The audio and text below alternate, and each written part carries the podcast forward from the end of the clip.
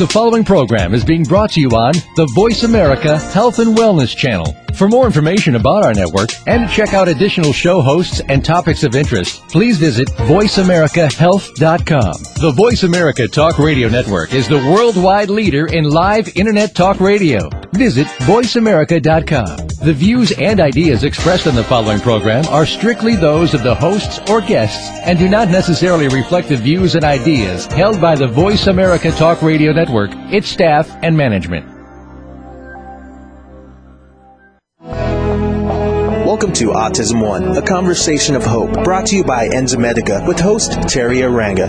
All comments, views, and opinions expressed are solely those of the host, guest, and callers. In the next hour, Teri and her guest illuminate how right now there is more reason than ever for individuals with autism spectrum disorders and their families to have the best hope for the brightest future. Through education and conversation, there is hope. Here's your host, Teri Arranga.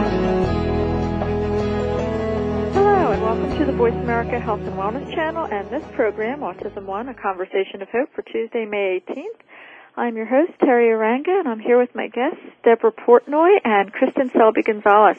Deborah Portnoy is the talented artistic director of Mothers and Others on Autism, who has worked with Actors for Autism, running a social skills group for adults with autism. Her son has been greatly helped by neurofeedback, and we're also joined by Kristin Selby Gonzalez, the Director of Autism Education for Enzymedica. She has been using the Son-Rise program with her son, Jackson, age seven, diagnosed for uh, with autism. I'm sorry, I think Kristin, he's he's eight years old, right?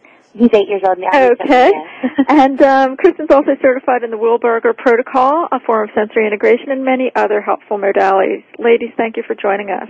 Thank you. Hi, Teri. Well, let's start with Deborah. Um, I understand you've graciously shared your time on your way to an IEP to talk with us. Yes. What do you think is the most important thing that you want and how teachers work with your son in a school setting? Well, my son is in a classroom um, at an LA Unified school for kids for children with autism, but he also mainstreams in uh, with a typical third grade classroom. You know, I think in terms of what he gets out of um, both both settings, uh, one, it's very important for him to be exposed to material at a grade level and age appropriate um, educational level, and that's what he gets out of the mainstreaming, as well as you know modeling good behavior and how to be in school.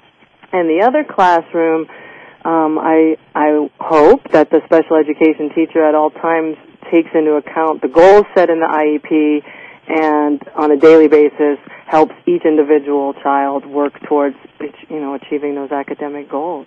Okay, so you think he's getting uh, role modeling of good behavior through his class at the LA Unified School District?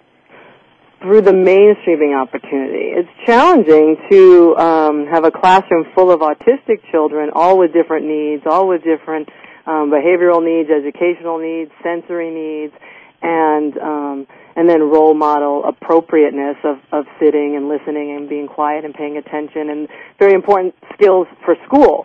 So um, I think it's important that he gets exposed to both. And um, as much as possible, I do support inclusion and mainstreaming.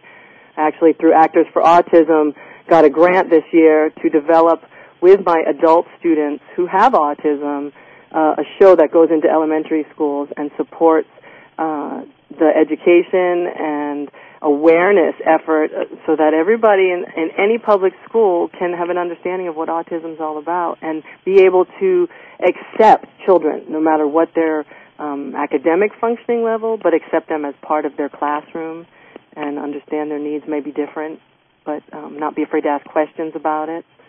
So, okay. Um, and your son Harry's nine years old?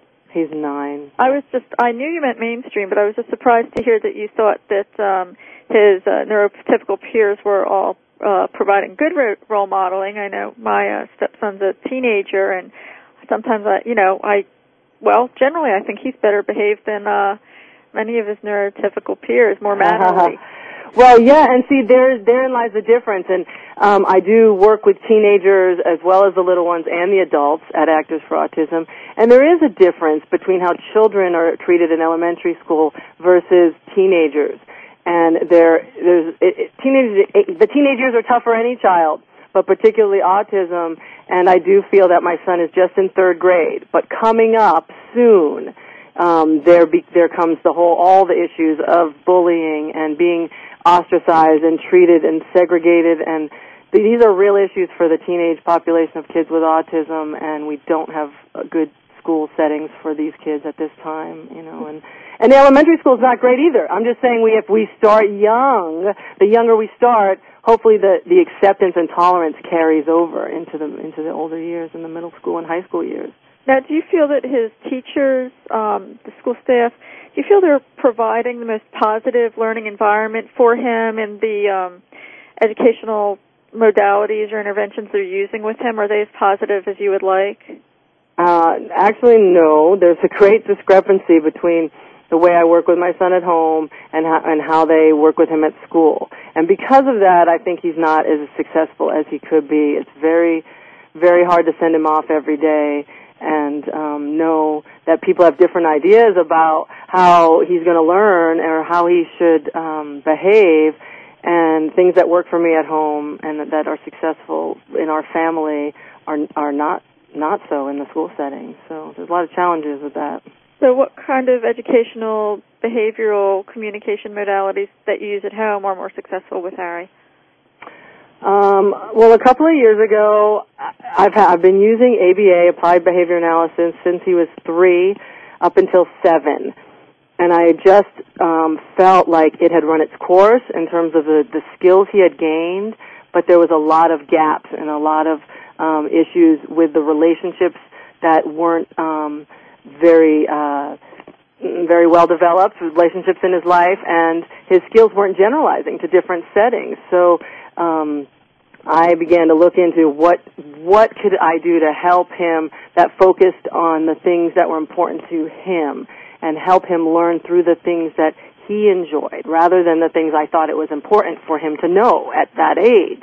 And when I started doing that, everything changed. When I started paying attention to the things he liked and taught him to, um, you know, build on the things he already liked by showing him that I liked them too, by caring about what he cared about, I opened a door for him to want to learn from me and through me. And he's learned all kinds of things. And while I'm doing biofeedback in my home, as you mentioned, and helping his brain, which has a lot of um, dysfunction. I mean, he has a lot of misfirings going on in the different parts of his brain that lead to regulation issues and sleep issues and emotional volatility and all kinds of um, behaviors, sensory-seeking behaviors. Um, so the, the neurofeedback's been helping that, and working with him, allowing him to gain self-control. I think ABA is a lot about control, controlling him and he has resisted that in his you know in the past couple of years and made it very clear that he needs some some amount of control in his life in order to grow and learn. And so that's what I provide for him. And Kristin how does what Deborah said about Harry's school career compare with what's happened with your son Jackson's to school or not to school decision? Well, it's a huge um, factor with my decision with my son because I absolutely agree that the school setting is just you know, for some of our kids is just really uh, not the appropriate setting at different times. And with my son, we have been homeschooling him you know, since he was two and a half years of age. And we do do a program called the Son-Rise Program.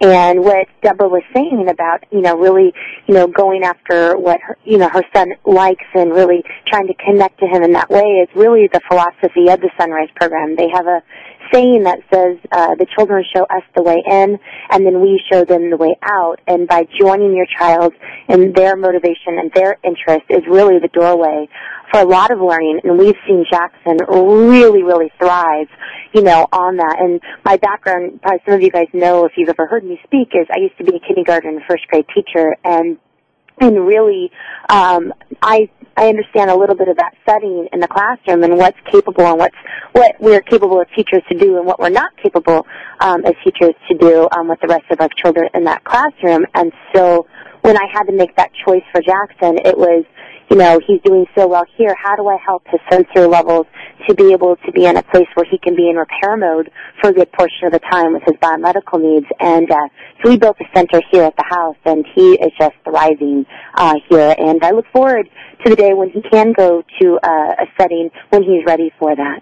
So, have you been doing the Son-Rise program for about six years, or? Yeah, over six years now, and um, you know, and there's different levels of the Son-Rise program as the child starts to develop and really start to emerge from their autism. And we've seen that with my little boy. He had no language or eye contact when we first started, and now he's talking in sentences and looking and learning to read and write, and and it's very um, it's very exciting to see. And what's really cool about what I personally think, at least with my experience with the Son-Rise program, is that they have different uh, levels of stages that you go through and you assess the child as you go and and when you figure out where they're at, they have different things where you you really go after different goals, just like you would. Um, I feel I feel for Deborah going to her IEP meeting today, but it's just the same thing of you know you're looking at those goals, but you're going after the child and really uh, putting the curriculum uh, and develop a social skill uh, relationship with that child with those goals. So I do, in a sense, IEPs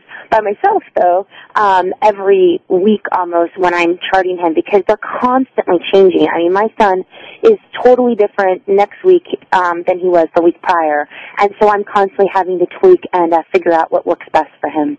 Oh, that's really cool. You know, you're really on top of his education um, and you've taken the reins to to do these, uh, as you say, IEPs every week for Jackson, uh, as, as opposed to waiting a year to see how he's doing and then making some minor adjustments. Yeah, I feel for I feel for Deborah today going to the IEP, but I also I really um, you know celebrate her and so many other parents who are out there just really advocating the schools, you know, trying to get them what they need and so, you know, again, I, I give you all my positive energy today, oh, Deborah. thank you. thank you. Yeah, you know, it's it's definitely challenging. Homeschooling for a lot of autistic kids at some point along their educational journey is really, really important. I've seen it uh, be very effective for a lot of kids because in the school setting, they're dealing with so many, like you said, if your child has bi- any biomedical needs, sensory needs, I mean, the flo- especially public school, the fluorescent lights and the noise fact, and there's always things that are distracting and pulling them, and and then all the social pressures. So you have um, a very uh, challenged child in a challenging environment, and you're expecting them to learn at their you know highest capacity. So at some point, I um, you know, I definitely see that homeschooling is an important aspect. But for everybody, it's not practical because people have to work, and I'm a single mom, and I have two children, and there's all kinds of issues. So it's it's about making the best in the setting, in, you know, for your for your educational situation that you can. So going into the public school and trying to get as much that you can for your child in terms of individual services and goals that make sense for them that's important. But at the same time, the school is looking to keep the cost down, especially in these financial times. So it's a battle. And it becomes not about necessarily what's in your child's best interest, but what is most cost effective. And that's sad. that's, but we definitely will keep, um, working at home, working with the, um, you know the the system as long as we have it you know a system in place in California we have a lot of good services here and a lot of really um uh enthusiastic people out there who want to provide them so there's so many different methodologies well i think uh let's pick up with the sensory aspect when we come back from break uh we will be right back at the Voice America Health and Wellness channel with Kristin Selby Gonzalez and Deborah Portnoy. Thank you to our sponsor, Enzymedica. We'll be right back.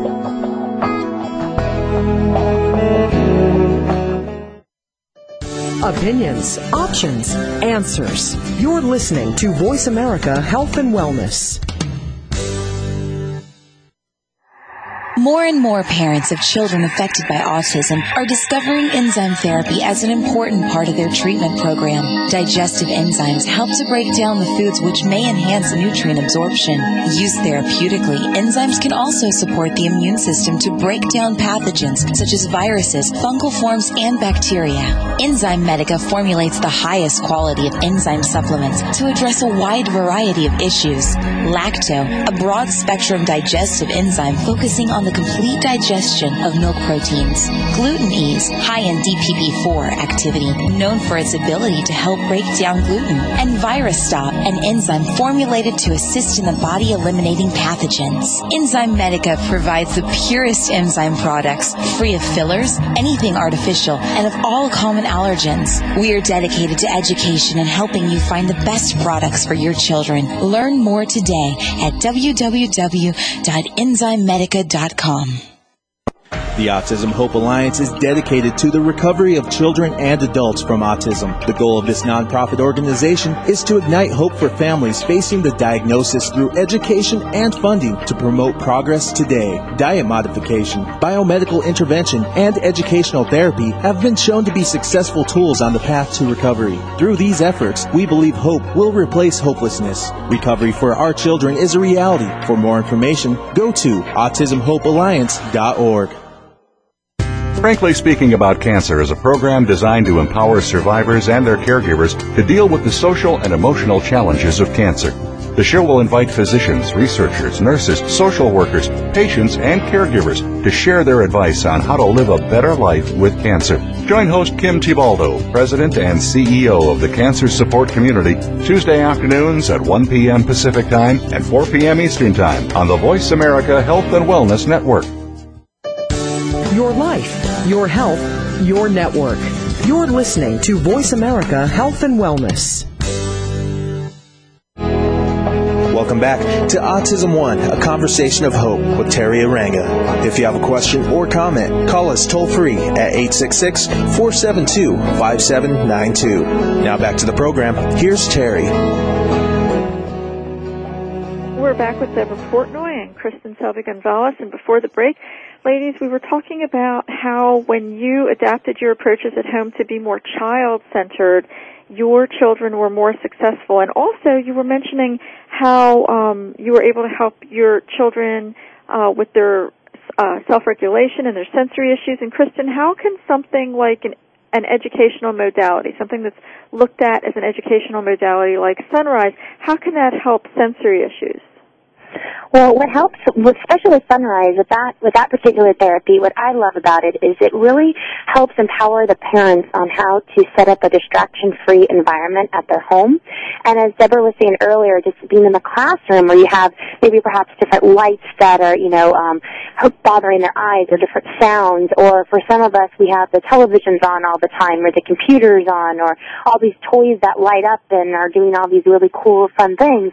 And what happens is a lot of times we're competing um, with that with our kids who are having serious sensory issues. So if the same volume of the television is coming in at the same volume I'm coming in, at the same volume as perhaps the lights are distracting them, how are we supposed to then sell human interaction where really that's what we're doing? I look at ourselves as the ambassador of the human world of basically, you know, telling them and showing them how exciting it is to communicate and to look at us and to talk to us and to play with us. And so the Son-Rise program really goes over those particular uh, things of how to set up a distraction-free environment. And so regardless if whatever, you know, let's say you're doing floor time or RDI or perhaps ABA, I think that all of those modalities could be done in such a distraction-free environment. I just happen to choose Son-Rise because I feel like that works the best for my child's sensory needs and really keeps him in what I call that kind of like repair mode to where I have the least amount of distractions, the least amount of sensory, um, you know, I guess, uh, inputs that are too stimulating for him. And then that way I can really create um, an environment that he really wants to look and really wants to talk and go in towards his motivations.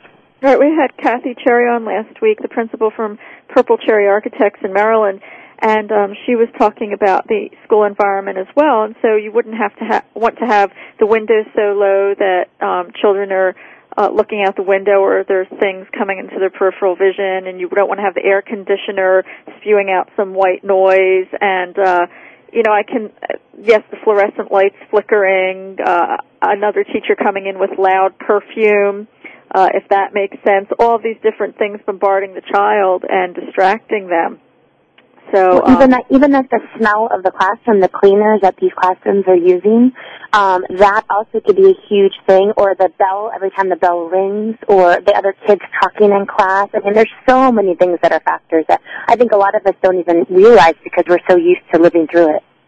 Now, Deborah, I know that uh, you implemented an in-home neurofeedback program, and so if you could please first explain for our listeners what neurofeedback is, how it helps the brain, and then why you feel that an in-home program, you went to those lengths, you um, got together the money, you know, financed it, got the equipment, and brought it in for your son, why you felt that that was the best for him. Well, um, a lot for the reasons that you were just talking about, which are about his ability to handle sensory overload and sensory stimulation when he's in unpredictable environments.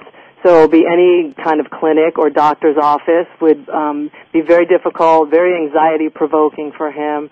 And he also has aspects of hyperactivity. So a clinic that does neurofeedback, and let me just, you know, interject what neurofeedback is, it is reinforcing the parts of the brain through an auditory beep um, what what the brain is doing right, and it it tells the the parts of the brain that are misfiring to to not pay attention to those. So you set the parameters through a through a professional. You learn um, how to do it. I learned how to do it. But let's say you took your child into the clinic, and your child had to sit still and have wires hooked up to their head, clips on their ears, and be pretty much stationary for at least 30 minutes in order to accomplish a, a session, in order to see if, if, if any results occur. Those, that just alone right there is, is incredibly challenging for a lot of kids who cannot sit still, who do not like things on their head, around their ears. They are very sensitive to touch, um, and then of course all the anxiety of being in a in a new environment. Then you put on top of that that this neurofeedback, in my opinion, helps best when it's applied during the time that the brain is most imbalanced. You then use it to help restore balance, and then the person can learn to do that for themselves. If your appointment is at 3 o'clock on a Tuesday, that might not be the time that your child's most imbalanced. But if you can do it at home at the time that your child's in the middle of a temper tantrum, very hyper, needing to, my son, you know, I can just tell when he's constantly going towards the swing or the trampoline or pacing around, jumping around. And if I do a biofeedback session, I can help calm him. Ironically, that means he has too much low wave activity and, and that's why he's needing to stimulate himself. But if he's angry, if if his you know ability to to take the fact that he can't watch his video or he doesn't have what he wants for dinner and he gets really angry and upset about that i can help that with a neurofeedback in the moment and and change his brain um, the messages that his brain is receiving so that the next time it's easier for him to cope because he he can remember what that felt like. And what kind of school reports did you start getting after you implemented neurofeedback Okay, so I've been doing it for two years. Within the first three months, we had incredible gains with, you know, temper tantrums pretty much gone, non-existent. Went from 10 times a day to once or twice a week, and they were very mild. Uh, he learned how to ride his scooter and his bike, and he learned how to, um, you know, uh, he did a dance in the school performance. He, there was really great, great gains in the first six months they continue within the first year. Last year he had a great year in school and was able to participate.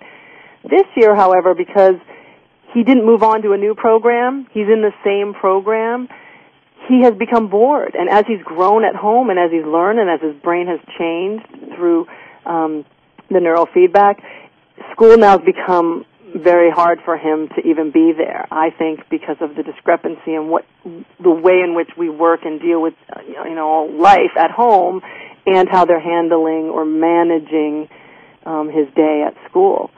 Um, they're still ABA. I am this more child-centered approach. I mean, I learned to do the neurofeedback through Lynette Louise, who came to my home, taught me how to do it, and showed me by pairing the neurofeedback with fun, playful activities and games and her own fun personality.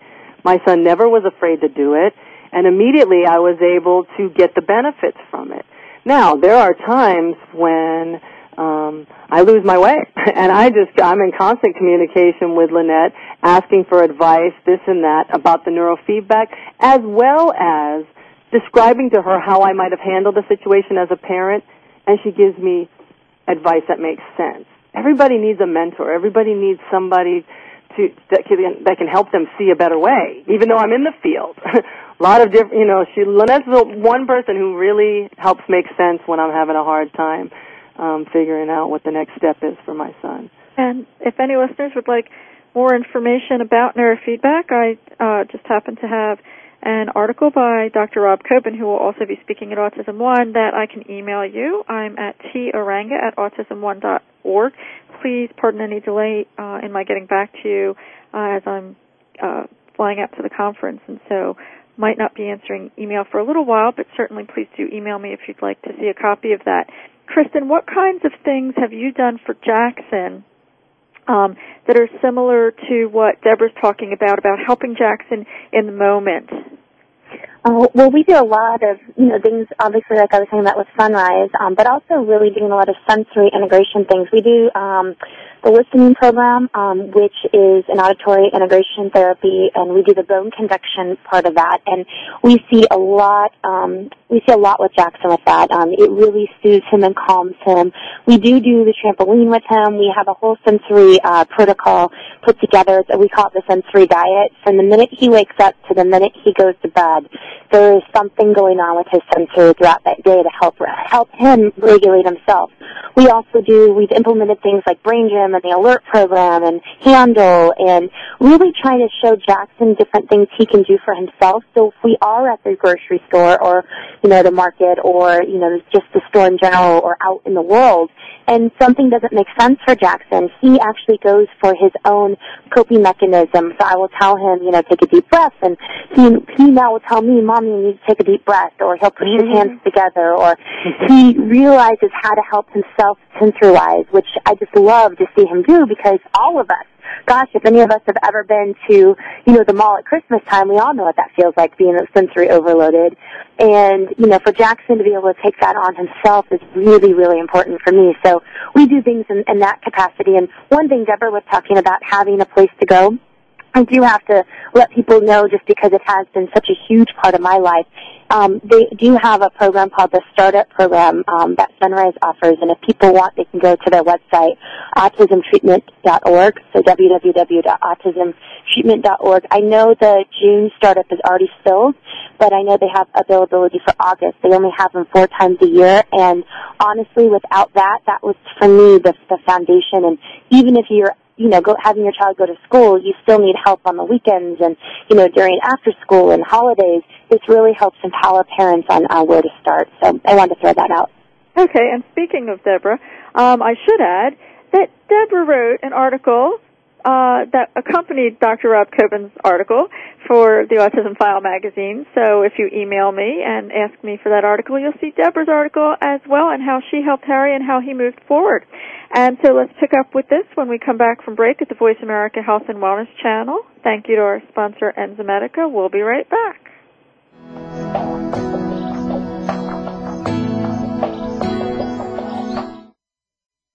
Opinions, options, answers. Voice America Health and Wellness. More and more parents of children affected by autism are discovering enzyme therapy as an important part of their treatment program. Digestive enzymes help to break down the foods which may enhance nutrient absorption. Used therapeutically, enzymes can also support the immune system to break down pathogens such as viruses, fungal forms, and bacteria. Enzymedica formulates the highest quality of enzyme supplements to address a wide variety of issues. Lacto, a broad spectrum digestive enzyme focusing on the the complete digestion of milk proteins. Gluten Ease, high in DPP4 activity, known for its ability to help break down gluten. And ViraStop, an enzyme formulated to assist in the body eliminating pathogens. Enzymedica provides the purest enzyme products, free of fillers, anything artificial, and of all common allergens. We are dedicated to education and helping you find the best products for your children. Learn more today at www.enzymedica.com. Newsroom.com. The Autism Hope Alliance is dedicated to the recovery of children and adults from autism. The goal of this nonprofit organization is to ignite hope for families facing the diagnosis through education and funding to promote progress today. Diet modification, biomedical intervention, and educational therapy have been shown to be successful tools on the path to recovery. Through these efforts, we believe hope will replace hopelessness. Recovery for our children is a reality. For more information, go to autismhopealliance.org. Mark your calendar and set an alarm so you do not miss the highly acclaimed talk show, Holistic Living with Tina Marie and Todd Allen. Tune in every Tuesday at 1 p.m. Eastern, noon Central, and 10 a.m. Pacific for inspirational, oftentimes edgy discussions on all that life brings our way with celebrity guests, world famous authors, and everyday people dedicated to sharing positive, uplifting messages. Tina Marie and Todd Allen bring you the very best in talk radio discussions, guaranteed to make you smile. Opinions, options, answers. You're listening to Voice America Health and Wellness. Welcome back to Autism One, a conversation of hope with Teri Arranga. If you have a question or comment, call us toll free at 866 472 5792. Now back to the program. Here's Teri. Back with Deborah Portnoy and Kristin Selby Gonzalez, and um, we've been talking about Son-Rise and neurofeedback, and these are really extraordinary women who are going to great lengths for their children who are moving forward. And before the break, Kristin mentioned 4,762 different interventions, and now we're going to break it down. So let's start with the Wilbarger pro- program. Okay, well, the, the Wilbarger protocol is um, a protocol that you use um, a particular brush. Um, Patricia Wilbarger does not like us calling it the brushing um, technique because she doesn't believe we're actually brushing. However, it is a particular brush, like a surgical kind of brush. And um, what happens for the child is, for the children that are more sensory defensiveness, these are the kids that perhaps don't like the tags on the back of their shirt, or maybe they don't um, they don't like certain foods and textures, or maybe they don't like um, you to hug them, or maybe they like lots of squeezes and lots of pressure. So these would be for those kind of sensory defensiveness, defensiveness kind of children. And so we did that with Jackson, and we still do it from time to time, but we really did it exactly as the protocol sees fit for um, nine months straight, and we saw huge changes. I had a kid who would not touch the sand, or who would not, um, you know, touch finger paints, or would not even wear his clothes. And what the Wilbarger protocol does is you do a particular brushing technique followed by joint compression. And what Wilbarger's um, theory is similar, I guess, to what neurofeedback does, but um, and perhaps Deborah could uh, talk more about that. But what Wilbarger talks about is that it actually helps the child's um, those those misfirings that are happening. It helps to regulate that in the body, and the body then can uh, get more in balance with one another. And which is very exciting for us is when we did that for nine months um, Jackson started to really crave that. And the protocol that you need to do is you do it every two hours. And so having a homeschool program, it really fit into what we were doing because anyone that was going to work with Jackson, I trained them on how to, you know, do this technique and we would do it every two hours. And again, it's a particular brushing technique followed by joint compression, which is really important and uh, that is, uh, you know, what helped Jackson taste. I believe what helps him as one of the steps trying new foods and he loves to finger paint now and he loves to get in the sand now and the shirt I mean gosh the kid goes and picks out his own clothes now. So there was something going on with that. So that's the Wilbarger uh, protocol and she's been doing it. When Jean Ayers um, first started you know start, that's what we think of as like our sensory integration mother she basically uh, was working with Jean at the same time but she broke away and did sensory defensiveness. Well geez um Kristin, you know, doesn't it just sound like when these types of behavior ha- per, uh, manifestations happen, we should just put a uh, a behavioral program in place. Uh, Deborah, what do you think about that? What do you think about Ritalin and um, what the school's recommending psychotropics for kids who seem to be having behavior issues? What do you think about doing Ritalin versus doing what Kristin was talking about? Yeah, I, uh, you know, I, I do believe that um, with all the interventions that are out there, many families choose to go to medication too too soon, too early in their kids' lives, if at, if it's necessary at all. Um, usually due to pressure, maybe from the school, other people working with their child that have a hard time understanding the behaviors. As we all know, behavior is a form of communication, and these children who have communication disorders are communicating the only way they know how. Either they've been taught it or they figured that much out themselves, but if it's not effectively working, the idea of medicating them in my mind doesn't does not help them learn to communicate better.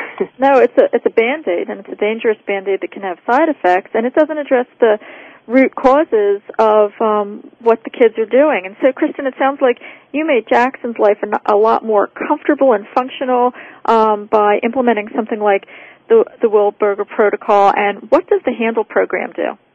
The Handle program has a lot of techniques also. When I was talking about how Jackson goes to, you know, for his coping mechanisms or perhaps his self-regulation mechanisms, what you can call them, um, those are different things I've learned through Handle or the Alert program it or brain gym even. And what those do, they give the children different techniques they can do. So, you know, perhaps they're, they use a hula hoop a particular way, um, you know, to where they can really get their sense of space. Some of our kids really don't understand their sense of space. So maybe these are the kids that are bumping into other kids and, or bumping into the walls or perhaps that they're, they're so frightened because they, you know, they, they're, they're thinking they're in too close of a space or too open of a space. So they have different things with like different hula hoops you can use or different, um, fine motor skills where you can do crazy eights, or they have uh, different things that you can push um, certain areas of the body.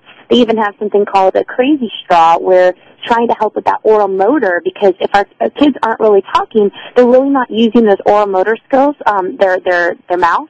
And so a lot of our kids can't blow or they can't suck and they're having digestive issues. And so we're seeing that when we're putting these exercises together, not only is it helping you know, with the blowing or the sucking, um, but also helping with the language because you're developing those muscles in the mouth. Um, and so Handle has a lot of those, and Judith Bluestone, um, you know, she's the one who developed that. She's passed away since, but she has um, a great book called The Fabric of Autism that if anyone ever wanted to check out, um, she actually lived it, and so she had a lot of sensory issues and was on the spectrum, and so you can kind of see it from her point of view, but we've seen lots of help with Jackson with that as well.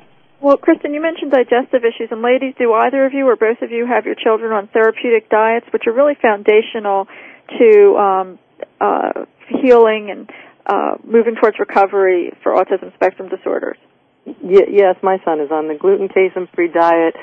He has a very limited intake of sugar, and um, he's been on that diet for quite some time. And when we've tried to remove uh, or to add in certain items to see if it's still necessary, um, the effects have led us to continue the diet, which really helps us get a clearer picture of what's going on. As he's able to, you know, go to the bathroom on a regular basis, daily, it's so important. And um, the the diet since Harry, uh, Harry was uh, six years old, he's been on this diet. It's been very effective.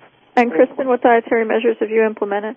Um, we've done we've done the gluten-free, casein-free, of course. Um, we moved on to the SCD diet, which is a specific carbohydrate diet, um, and then right now we actually do um, a combination of the specific carbohydrate diet with the body ecology diet, and then of course, as you know, Teri, you know me, um, we actually um, implement enzymes because I think together you can't have diet without enzymes.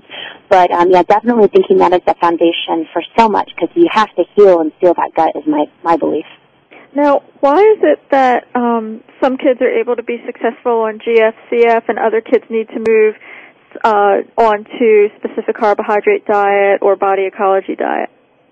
Um, are you asking me, Teri? whoever would like, yes. Okay, okay. Well, I'll, I'll answer first if that's okay, Deborah. Yeah, since I didn't move on, I that would be yours. okay.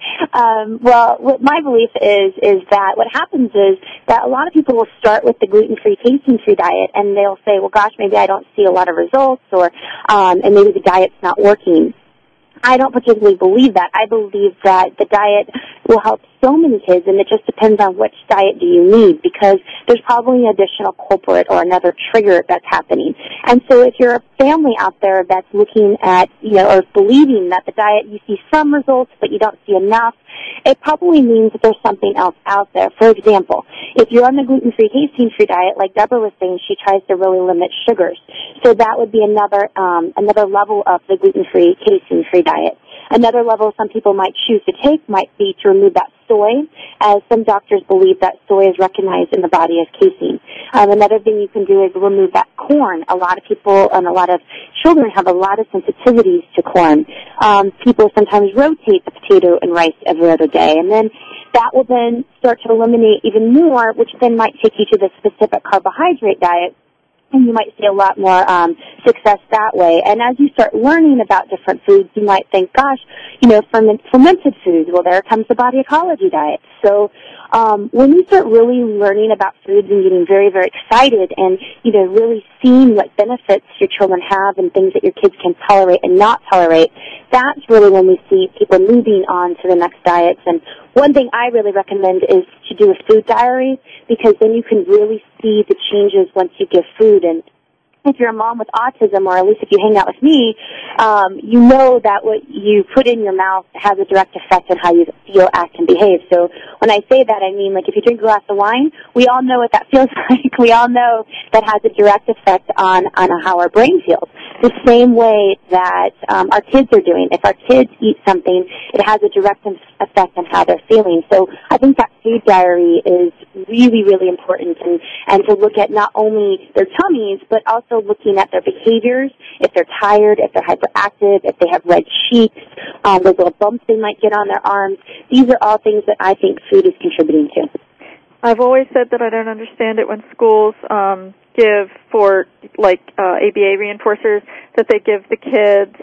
Uh, you know, I shouldn't name brands here, but um, little candies, little candies with different colored dyes on them, or that contain casein or gluten or high sugar, and then you know you might get compliance uh, with your with your discrete trials for a few minutes, but then you, you have the rest of the day, you know, swinging off the chandeliers basically, and then the schools are patting themselves on the back for controlling behaviors they created by giving kids foods that they're sensitive to, gluten, casein, sugar, dyes, um, etc. So. Oh yes, don't get me started on that. That is very frustrating. I do want to make one point in general though about moving on from one thing and another because I think it's very important as somebody who started working with adults and you know have a child also works with teenagers now i see that is if we ever get stuck in that one thing works and and nothing else then there are so many options out there, so many different things for parents to try. People are having success with all kinds of different treatment options. It's important to to research, to be educated, and then to know you, what your what works for your family, for your individual family, and to be able to be able to take a step back and say, I tried this. I thought it was going to work, but it, I guess it didn't, and move on without feeling like a failure because you had that idea to go that direction and it didn't work out. I mean, that's an example of, of ABA versus this child center approach. ABA does work for some kids. It does help gain skills. There's no doubt about it. Some kids thrive with the Son-Rise Home program. Other kids do fine in public school. Other, and it's all a matter of really finding what, what is what works best for your kid. Right, respecting the child and respecting the parents. And with that, we're going to go to break. We'll be right back at the Voice America Health and Wellness channel. Thank you to our sponsor, Enzymedica. We'll be right back.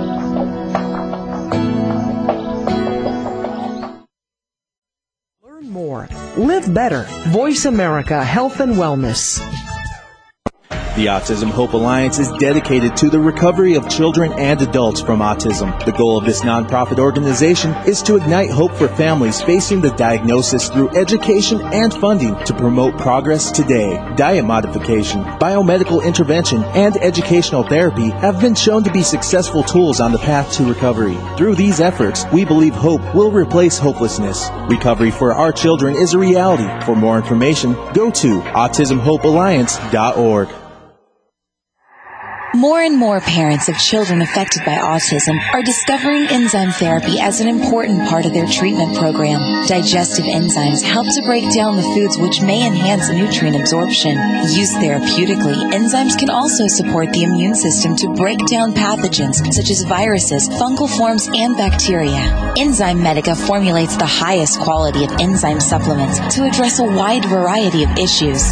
Lacto, a broad spectrum digestive enzyme focusing on the complete digestion of milk proteins. Gluten Ease, high in DPP4 activity, known for its ability to help break down gluten. And ViraStop, an enzyme formulated to assist in the body eliminating pathogens. Enzymedica provides the purest enzyme products, free of fillers, anything artificial, and of all common allergens. We are dedicated to education and helping you find the best products for your children. Learn more today at www.enzymedica.com. If you have a loved one that is undergoing treatment for substance abuse or mental illness, you owe it to them and yourself to tune in to One Hour at a Time with host Mary Woods. This compassionate and educational talk show will help you help those that you love by better understanding their condition and their personal recovery process. Tune in every Monday at 12 noon Pacific Time to One Hour at a Time on the Voice America Health and Wellness Channel. Recovery begins this hour. Opinions, options, answers. You're listening to Voice America Health and Wellness. Welcome back to Autism One, a conversation of hope with Teri Arranga. If you have a question or comment, call us toll free at 866 472 5792. Now back to the program. Here's Teri. We're back with Kristin Selby Gonzalez and Deborah Portnoy, and before the break, we were talking about the importance of diet as foundational to uh, moving forward, healing and recovery for autism spectrum disorders, which often, you know, have underlying physiological issues. So, just like any other patient, you would want to address those issues. Um, I would like to let listeners know that we will be having a nutrition track on Wednesday at Autism One. That's um, next Wednesday a week, and then our cooking day, the Art of Cooking Special Diets, our culinary track on Thursday. So before the break, we were talking about the importance of therapeutic diets, and during the break, we were talking about how autism moms can balance it all and hold it all together, you know, hauling in equipment and uh, doing a home program and, you know, having a career. And, um, you know, we basically said we hold it together with wine and coffee. And so that leads us to spa night at Autism One. and that will be on Friday evening, uh, May 28th. And, uh, we hope to see you there in Chicago at spa night at the Autism One conference. So, Kristen, you had also, um, become, uh, trained in the alert program. And what's that about? The alert program is just, it's actually those, if you ever get an opportunity, if anyone out there ever gets an opportunity to see um, the alert program or, you know, go to one of their workshops, it is probably the funnest workshop I have ever been to, the funnest training. I've done it twice now. Um, they, it's all about sensory integration and it's about different things that you can implement uh, in your home, but also really for a lot of teachers out there, and me being an ex-teacher that I used to be, um, I would have loved to know this program when I was uh, teaching because it helps with um, different things they can do in the classroom. So, for example, if you have a child who can't sit still in classroom and, and all you ever get are those notes home that say, you know, Johnny won't sit still and he's hitting somebody, you know, he's hitting Sally over the head or pulling her hair or, you know, not focusing, not paying attention. What they really talk about is a real practical ways that don't cost a lot of money, which we all love, um, of things you can do in the classroom. So one thing they talk about is that they have, I, I thought it was really cool, and so many schools around the country are doing this now.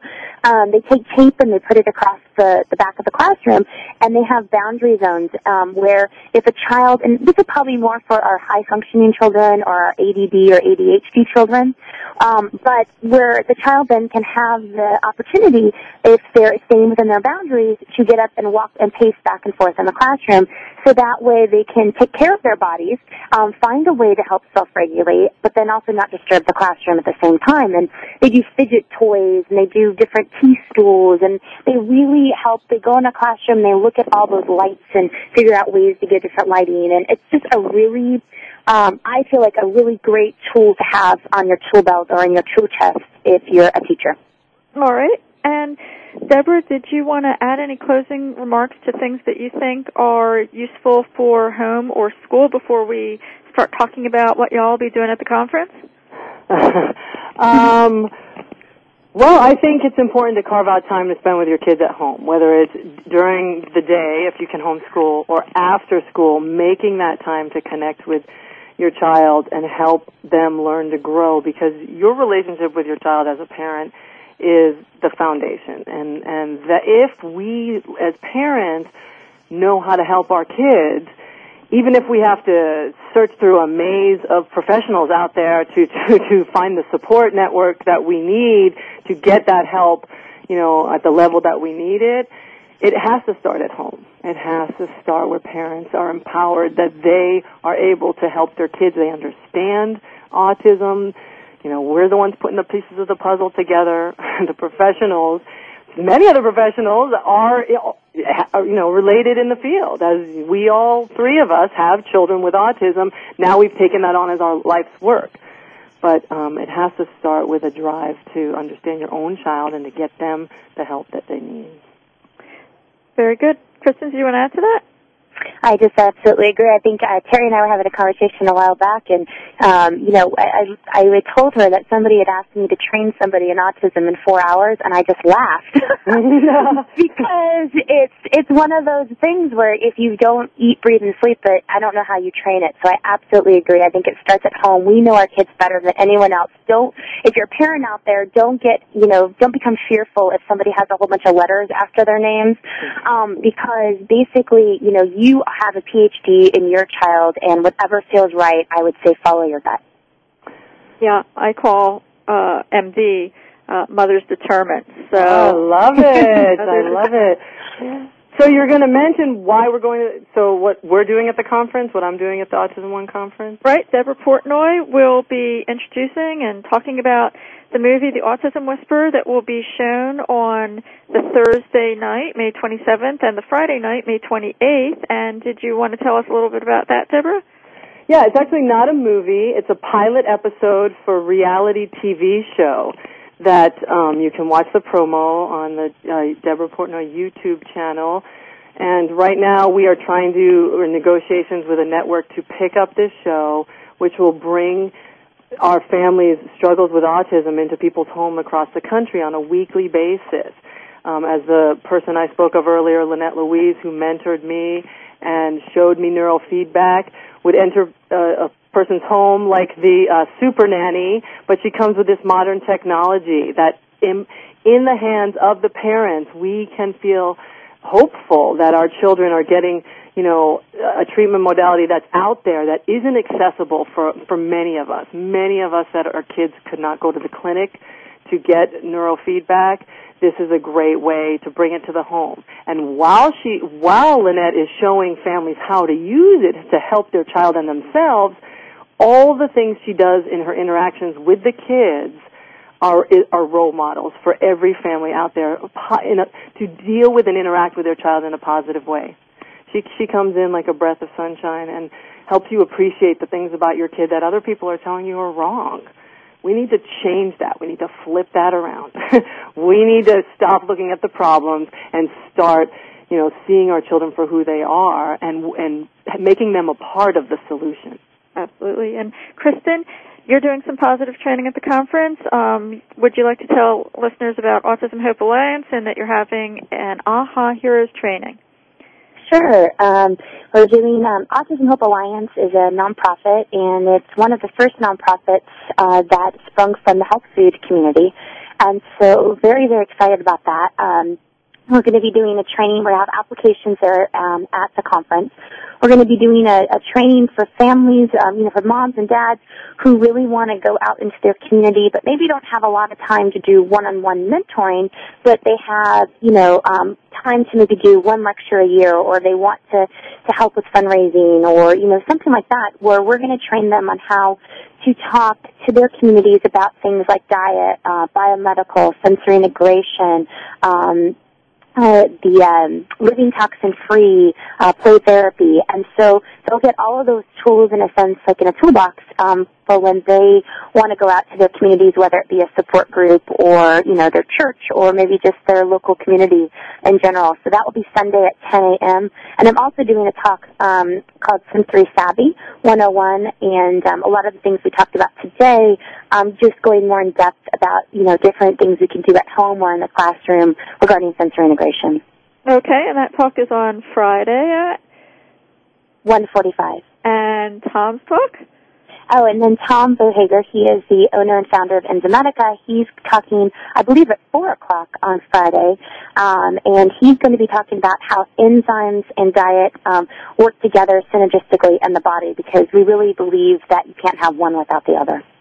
All right. Thank you for sharing that information with us. And yes, that is 4 o'clock. So, Deborah and Kristin, thanks for sharing today how you've been helping your children with our listeners. Thanks, Teri. Thanks. And as you heard, Kristin and Deborah will be on hand at the Autism One Generation Rescue 2010 conference, Autism Redefined, next week, as well as about 170 other informative presenters.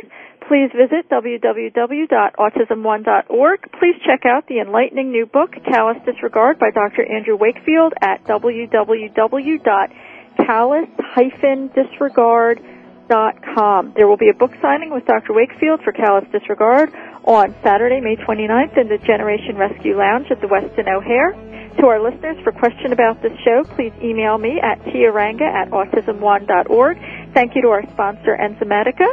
And to our listeners, thank you for joining us, and we'll see you next week in Chicago.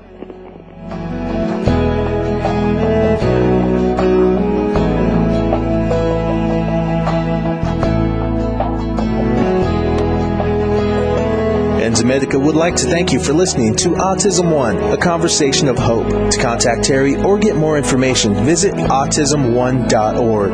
Tune in next Tuesday for another hour of education and conversation on Autism One, a conversation of hope with Teri Arranga.